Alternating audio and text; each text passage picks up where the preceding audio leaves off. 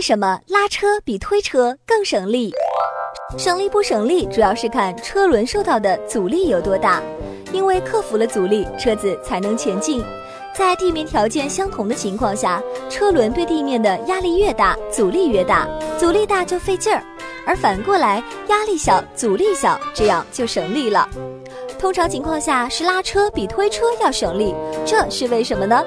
因为拉车时，人对车的拉力一般是斜向上的，这样就会减小车对地面的压力，从而减小了车与地面之间的摩擦力，所以就比较省力。